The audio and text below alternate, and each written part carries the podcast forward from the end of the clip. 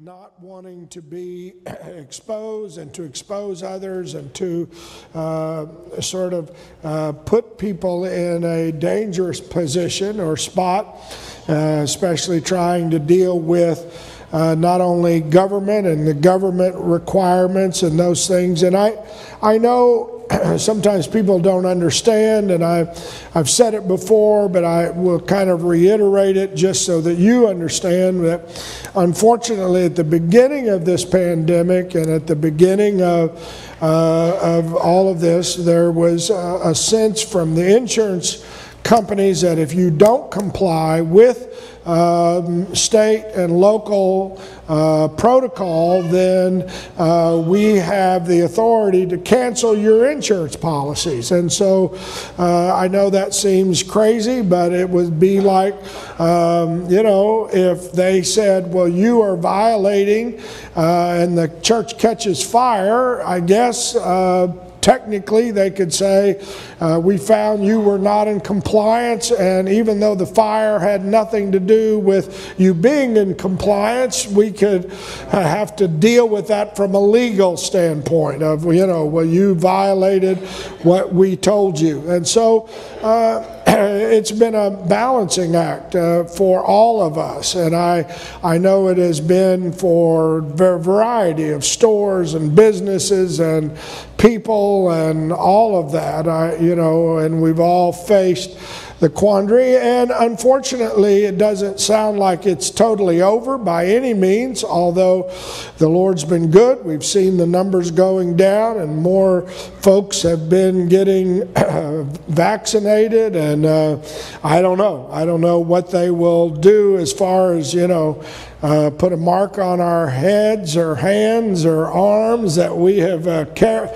you know, we've been uh, vaccinated. I, uh, I know there was a time whenever I thought, man, I wish I was over 70 or whatever, so I could be in the first wave. And then uh, I didn't, uh, you know, I didn't get it in the first wave or the second wave or the third wave. And I guess just you say, well, Pastor, did you ever get a, a vaccination? I, I did. I did actually actually last week I went and got my first dose, and I uh, was um, I I tried to get online, couldn't get online. I called Sister Vicky and I said, Sister Vicky, I was wanting to get online and get a dose, and she said, Well, I'll call you if it opens up. She called me, and uh, we had the Hansons here, and and unfortunately, well, actually, fortunately, I was just coming out of a store up in Amish country, and we had brought them up there, and and um, I had a signal, and then as I walked toward the car, the signal dropped. And then as I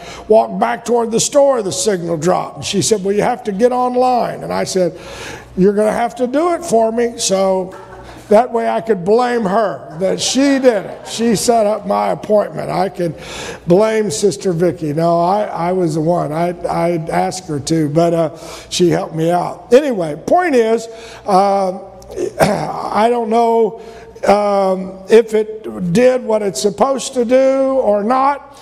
Uh, I know I couldn't raise my left arm for a day and a half. So if, if that's what it's supposed to do, guess what? COVID will not get in this arm. It may get somewhere else, but it won't get in this arm because this arm was fully inoculated. I mean, I could hardly raise my hand for a while, but uh, uh, hallelujah, the, the Lord is good. And I, you say, well, are, do you trust that? No, my trust is in God. Well, are you willing to get? I'm sure. I, you know, I've got other vaccinations in times past, and I, you know, cold, flu shots and smallpox and tetanus, and I guess we've gone through a lot of them. I don't know. And you say, well, you know, I, we prayed, we just said, Lord, you know, you make the way, open the door, and so that's kind of where we've been. But uh, feel good that, that, that we're reaching a point, maybe, possibly, where we are seeing uh, light at the end of the tunnel and just hope that it's not a train coming our direction. But you know what? I don't think any of this caught the Lord off guard. And if it is a train, and if we're going to have another train wreck, you know, the Lord's got a reason for it. Right. That's all I know. Because guess what? I didn't choose to build a church. You can say, well, CAC, and I'm thankful for it, and it's long history and over 100 years, and that's wonderful. But the Lord said, I'm going to build a church. And we read that this morning. And we read how in Matthew he says, on the very fact that I am the Messiah, uh, that's what I'm going to build my church on. And so when you stop and you realize that this is not, in one sense, it's not my journey, it's not my problem, it's not my situation, that God is the one that said, I'm going to build a church. I want to tell you something. I don't care if it's a communist regime in China. I don't care if it's the Democrats. I don't care if it's the Republicans. I don't care if it's coronavirus. I don't care if it's an earthquake. As long as the Lord is the one that's building the church, the church is going to survive. This building may not survive. This name may not survive, but the church will survive. He designed it, He died for it, He went to Calvary for it, and the church will make it. Yes. Sorry, He is the author and the finisher of our faith. And that's a very powerful statement because he is the one that indeed is going to finish our journey. And yet, part uh, then it falls on me. How? And that's what Jesus told them in Matthew whenever Simon began to rebuke the Lord for saying that he was going to Jerusalem to die. Simon began to rebuke him and say, That's not going to happen. And the Lord went on to say, You must deny yourself, take up your cross. Now, that's, I don't, you know, That's not a way to influence people and win friends. I mean, come be part of my club and die. Come be part of my cl- club and give your life. Come be part of my club and be crucified. I, you know, I'm sorry, you know, for all of you that, you know, praise the Lord, we're getting a new club together, and it's going to be You Shall Be Crucified Club.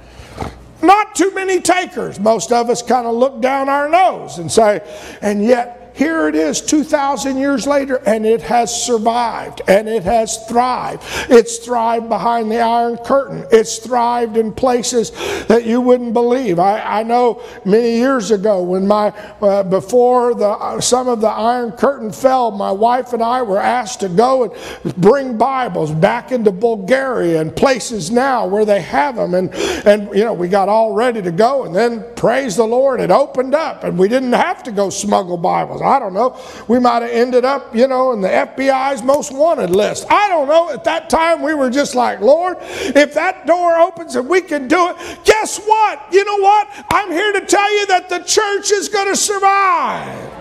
They had believers that were back there, needed Bibles. Anyway, the point of it all is Jesus began to try to explain to them that if you seek to save your life, you'll lose it. And if you lose your life for the gospel's sake, you shall save it. And he said, What shall it profit if you gain the whole world and lose your soul? Now, I realize that we read in Revelation and then we read what Paul said in Ephesians. And when Paul talked in Ephesians about who before the foundation of the world, he had the church. And that's where we stopped this morning. And now here it is in Colossians. And we, we stopped there after Ephesians. But Colossians, Paul told the church in Colossians and Colossae. And, and, and I, I I don't want to, uh, uh, it's hard for me to kind of convey to you how I feel because I, it's hard for me to, to put yourself in another culture, in another time zone, in another frame of mind. Jewish believers who had no idea that the Gentiles would be allowed in the church. Jewish believers who felt like they were the chosen of God. They had the oracles of God. Jewish believers who were putting up with Roman occupation and other things, but still believed they were the chosen. For to be immediately transformed, that he would be the preacher to the Gentiles, is just simply miraculous. Before this, Paul would not have walked. He would not have even wanted to step where a Gentile had walked. The Jewish believers in that day would literally take a broom and sweep whenever they were walking because they would not want to step where another Gentile has stepped. That's how prejudiced and biased and, and, and tunnel vision they were in their thinking. And yet, then for Paul to have this light that shone down on the road when he was on the road to Damascus, and I, I, I heard somebody use that, that we need to all get on the road to Damascus. I thought it was pretty cute when I heard it, but for him it wasn't D E Mascus, it was Damascus anyway, when the light shone down, and you know, the, the, we're on the road to Damascus, I guess, right now.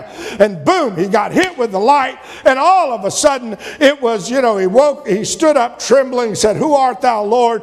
And the voice said, I am Jesus, whom thou persecutest. You can read that in the book of Acts. But now Paul says, Even the mystery which has been hid from ages and from generations, and now is made manifest to his saints to whom God would make known what is the riches of the glory of this mystery among the Gentiles, which is what? Christ in you, the hope of glory.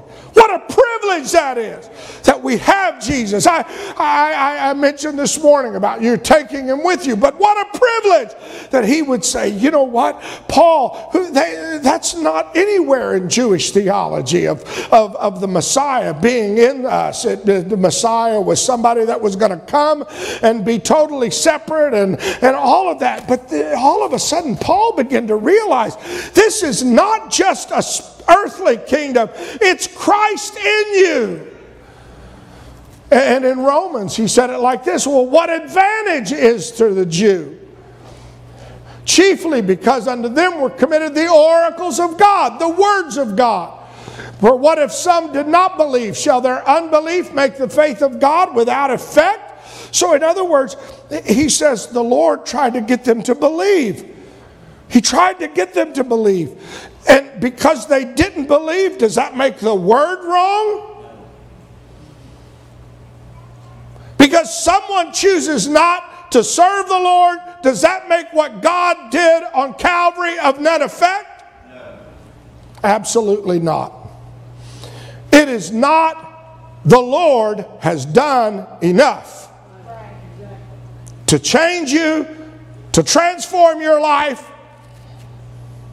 You say, well, I saw so and so and they they could never break whatever and they could not Okay, that doesn't make what God's done of no effect. God forbid. He said, God is true and every man is a liar. So when you want to say, well, you know, I don't, I don't, you know, I've been to church, I didn't feel nothing, I didn't do nothing, I it didn't transform me.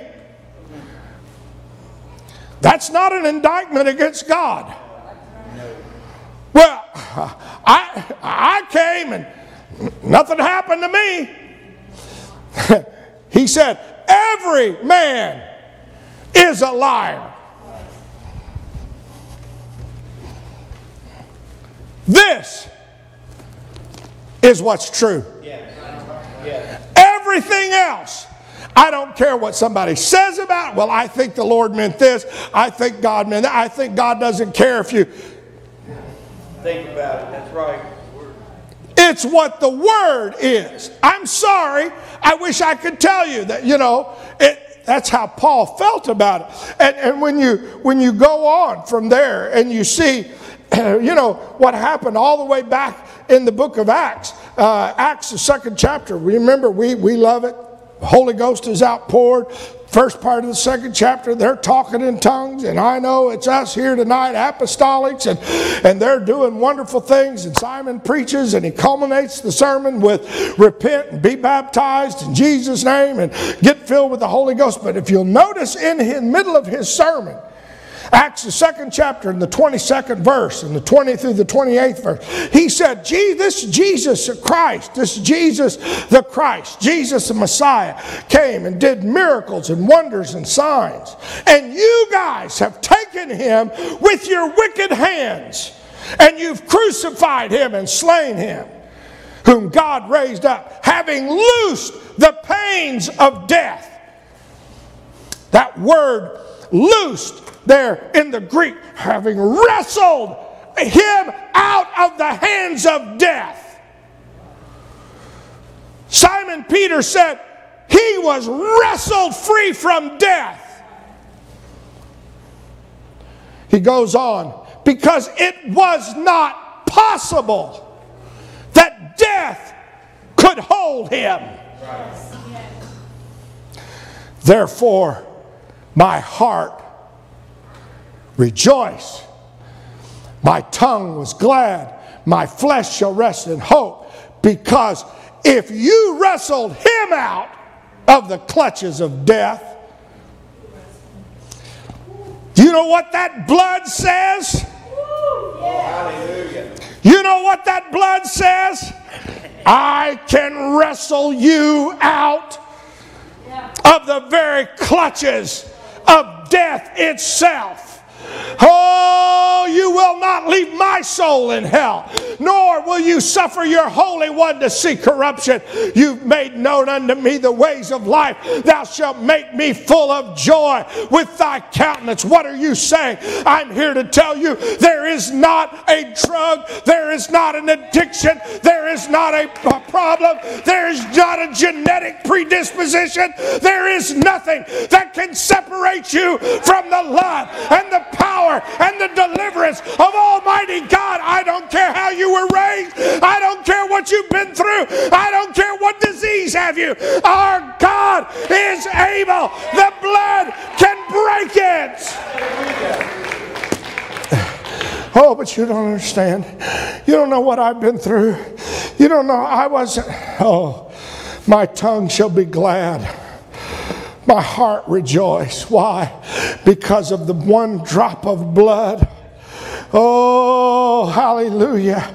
Paul went on to say in Romans, so then they that are in the flesh cannot please God. But you are not in the flesh, but in the Spirit. If so be that the Spirit of God dwell in you. Now, if any man have not the Spirit of Christ, he is none of his. And if Christ be in you, the body is dead because of sin, but the spirit is life because of righteousness. But if the spirit of him that raised up Jesus from the dead dwell in you, he that raised up Christ from the dead shall also quicken your mortal bodies by his spirit that dwells in you. Why do you think it's important to stay full of the Holy Ghost? I don't know what's going to happen. Amen. I don't know what the next virus or the next, you know, they're going to come in and say, Pastor, you got this problem, you got that health problem. Or maybe it won't be a health problem at all. Maybe it'll be a bus. That's why every day I got to stay full of the Holy Ghost because I don't want death to ever be able to take this mortal body. I want to stay in the spirit where I pass from this life into life more abundant. Oh, that's what it's all about is not being able to be, you know, you that's why whenever we that's why Paul would later say, "Why are you weeping like others who have no hope? For we know that you know what that, that you pass from death to life." These are the power words. He goes on, and let me, I know my time is, we want to all go and have tacos. Second Corinthians, the fourth chapter. For God, who commanded the light to shine out of darkness, has shined in our hearts to give light of the knowledge of the glory of God in the face of Jesus Christ. But we have this treasure in earthen vessels, that the excellency of the power may be of God and not of us. We are troubled on every side, yet not distressed. We are perplexed, but not in despair. Persecuted, but not forsaken. Cast down, but not destroyed. Always bearing about in the body the blood and the body. That's what's so powerful about taking communion together. We took communion this morning. We're going to take it. For those of you who weren't here or you want to join them, but he said, we're supposed to bear in our body every day the dying of the Lord. Thank you, Lord, for dying on Calvary. Thank you for shedding your blood. Thank you for allowing the whip, the stripes to come so that I could be healed. Thank you, Lord, for taking a crown of thorns so that the shame and the curse on the ground could be broken in my life, so that I didn't have to just work, work, work, work all the time. I could find a place to get into where I feel the presence and peace of Almighty. God. Thank you, Lord, for ripping the veil in the temple so that I could go boldly and have access into the presence of Almighty. Thank you, God. I'm bearing about the dying of our Lord that the life of Jesus might be made manifest. Why? So that I would be like him. For we which live are always delivered unto death for Jesus' sake.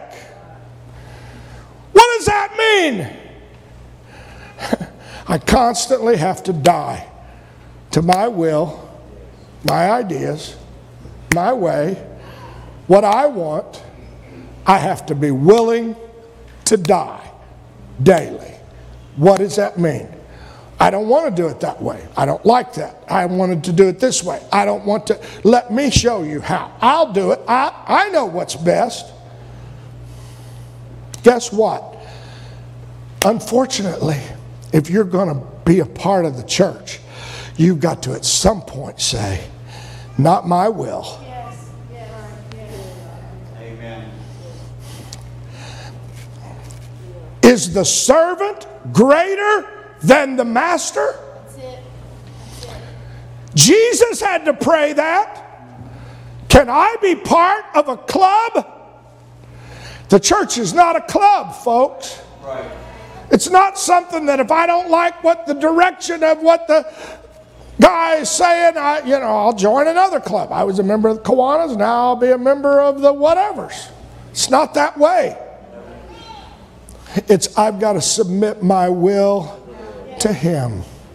That's why Paul said, Our lives are always delivered unto death, not for my sake, but for Jesus' sake, that the life of Jesus might be made manifest. And Paul told the church in Galatia, he says, I am travailing, I am praying. Why?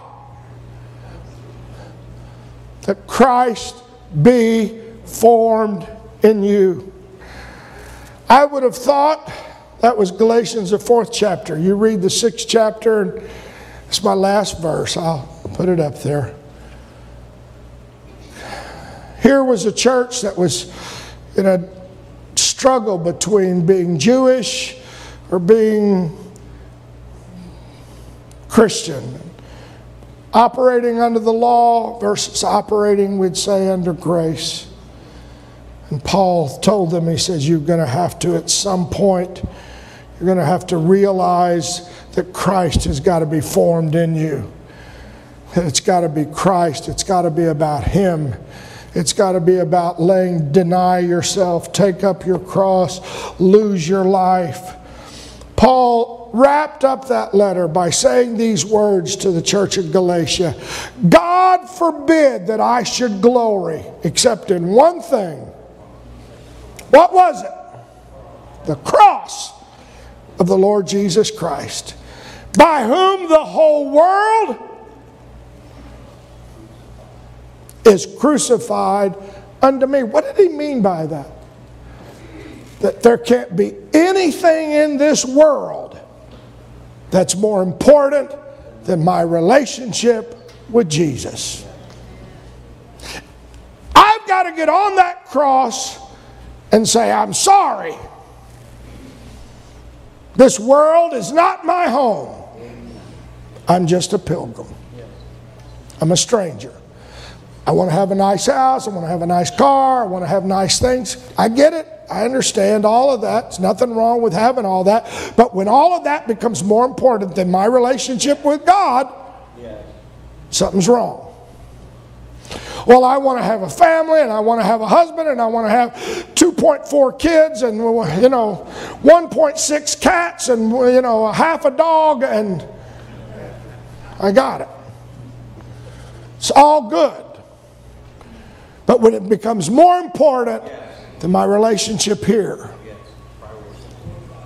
that's why Paul said, The world is crucified unto me,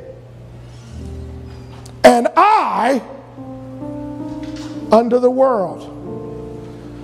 For in Christ, being a Jew or being a Gentile, it doesn't matter who you are if you don't become a new creature.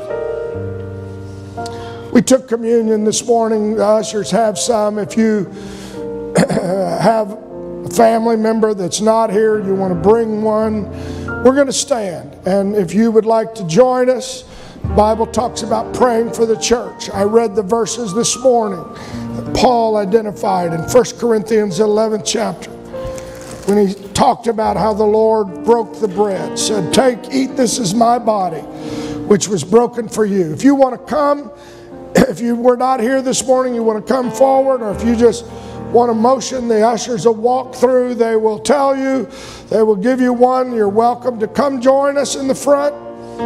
I think there'll be enough distance. Uh, if you did this morning and you want to do it again tonight, that's fine too. I'm not trying to limit anyone. You're welcome to partake of communion. Made the statement Take, eat, this is my body, which was broken for you. This do in remembrance of me. He took the cup, said, This cup is the New Testament in my blood. For as oft as you do it, you do it in remembrance of me. You say, is this really the blood, body and blood? No. This is just symbolic. We don't believe that this transforms into the blood. We believe that the Holy Ghost, though, the same Spirit that raised Jesus from the dead, the Lamb slain from the foundation of the world. Oh, you say, why? Because Passover was celebrated this past week. And I, I realized that, you know, we, my wife and I have been privileged. We have been invited more than once to celebrate Jewish Passover, and we participated in Little Rock and sat down with some Reformed Jews and listened as they looked toward the future that one day Elijah was going to come back and say, Let's go to Jerusalem. Looked for that. And I remember thinking as they were talking about Elijah and that wonderful day, and I thought, what a privilege it is to sit here and, and realize that circumcision or uncircumcision doesn't have any difference. Paul said it that way. He said, But you can be a new creature in Christ Jesus. What a privilege. Let's pray for each other. Those of you that partook this morning, let's pray for all of these that are here this evening. Let's pray. Ask the Lord to bless them. Bless us, Lord. I thank you, Jesus. What a privilege it is to be part of the family of God. What a privilege it is to be part of the body. Hallelujah, hallelujah. If you pull the first wrapper back, it reveals the wafer, and then the cellophane, and then the aluminum foil reveals the juice. And so we get ready. Lord, I pray right now. We have those that are online, we have those that people are taking communion with to their houses individually. And I know that in this hour, we're all facing a barrage of stressors and situations and confusion and all kinds of issues. But God, you did not come here 2,000 years ago and then just leave and die. But you went to the cross for one purpose was to build a church, was to build a group of people that were blood bought, that believed that you could heal, that believed that you could touch, that believed that you could do anything. And I know in this hour, when we have been under attack from every quarter, just to have a group of people that still say, Lord, we believe it's all under control and in your hands is what you have been looking for. I pray you will bless our church. I pray you will bless these that are here. I pray, God, if we've done anything to we have done anything, Lord, to grieve you, you will wash us with your blood. You will forgive us. You will anoint us. You will cleanse us, Lord, because we have to be like you in this last hour. Before you come, you have chosen us upon which the ends of the world to come to be a testimony to this world, to every young person in our school, to every other employee on the job, that we serve a different source. And it's not what we want, but it's what you want. God, I pray you will wash us. We want to be like you in everything we do, in every thought, in every action, in every word, in every deed. And Lord, that's not easy. But we know it wasn't easy to go to Calvary. Help us, Lord. Give us strength to crawl up on that cross and let it be crucifying us and deny ourselves and to take up our cross and follow you. In Jesus' name.